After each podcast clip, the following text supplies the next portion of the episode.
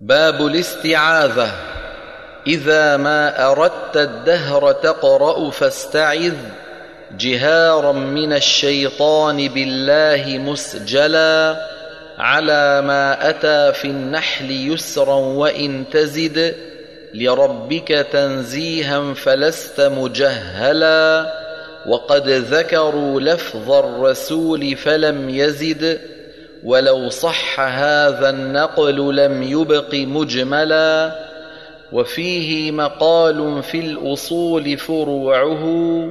فلا تعد منها باسقا ومضللا وإخفاؤه فصل أباه وعاتنا وكم من فتى كالمهدوي فيه أعملا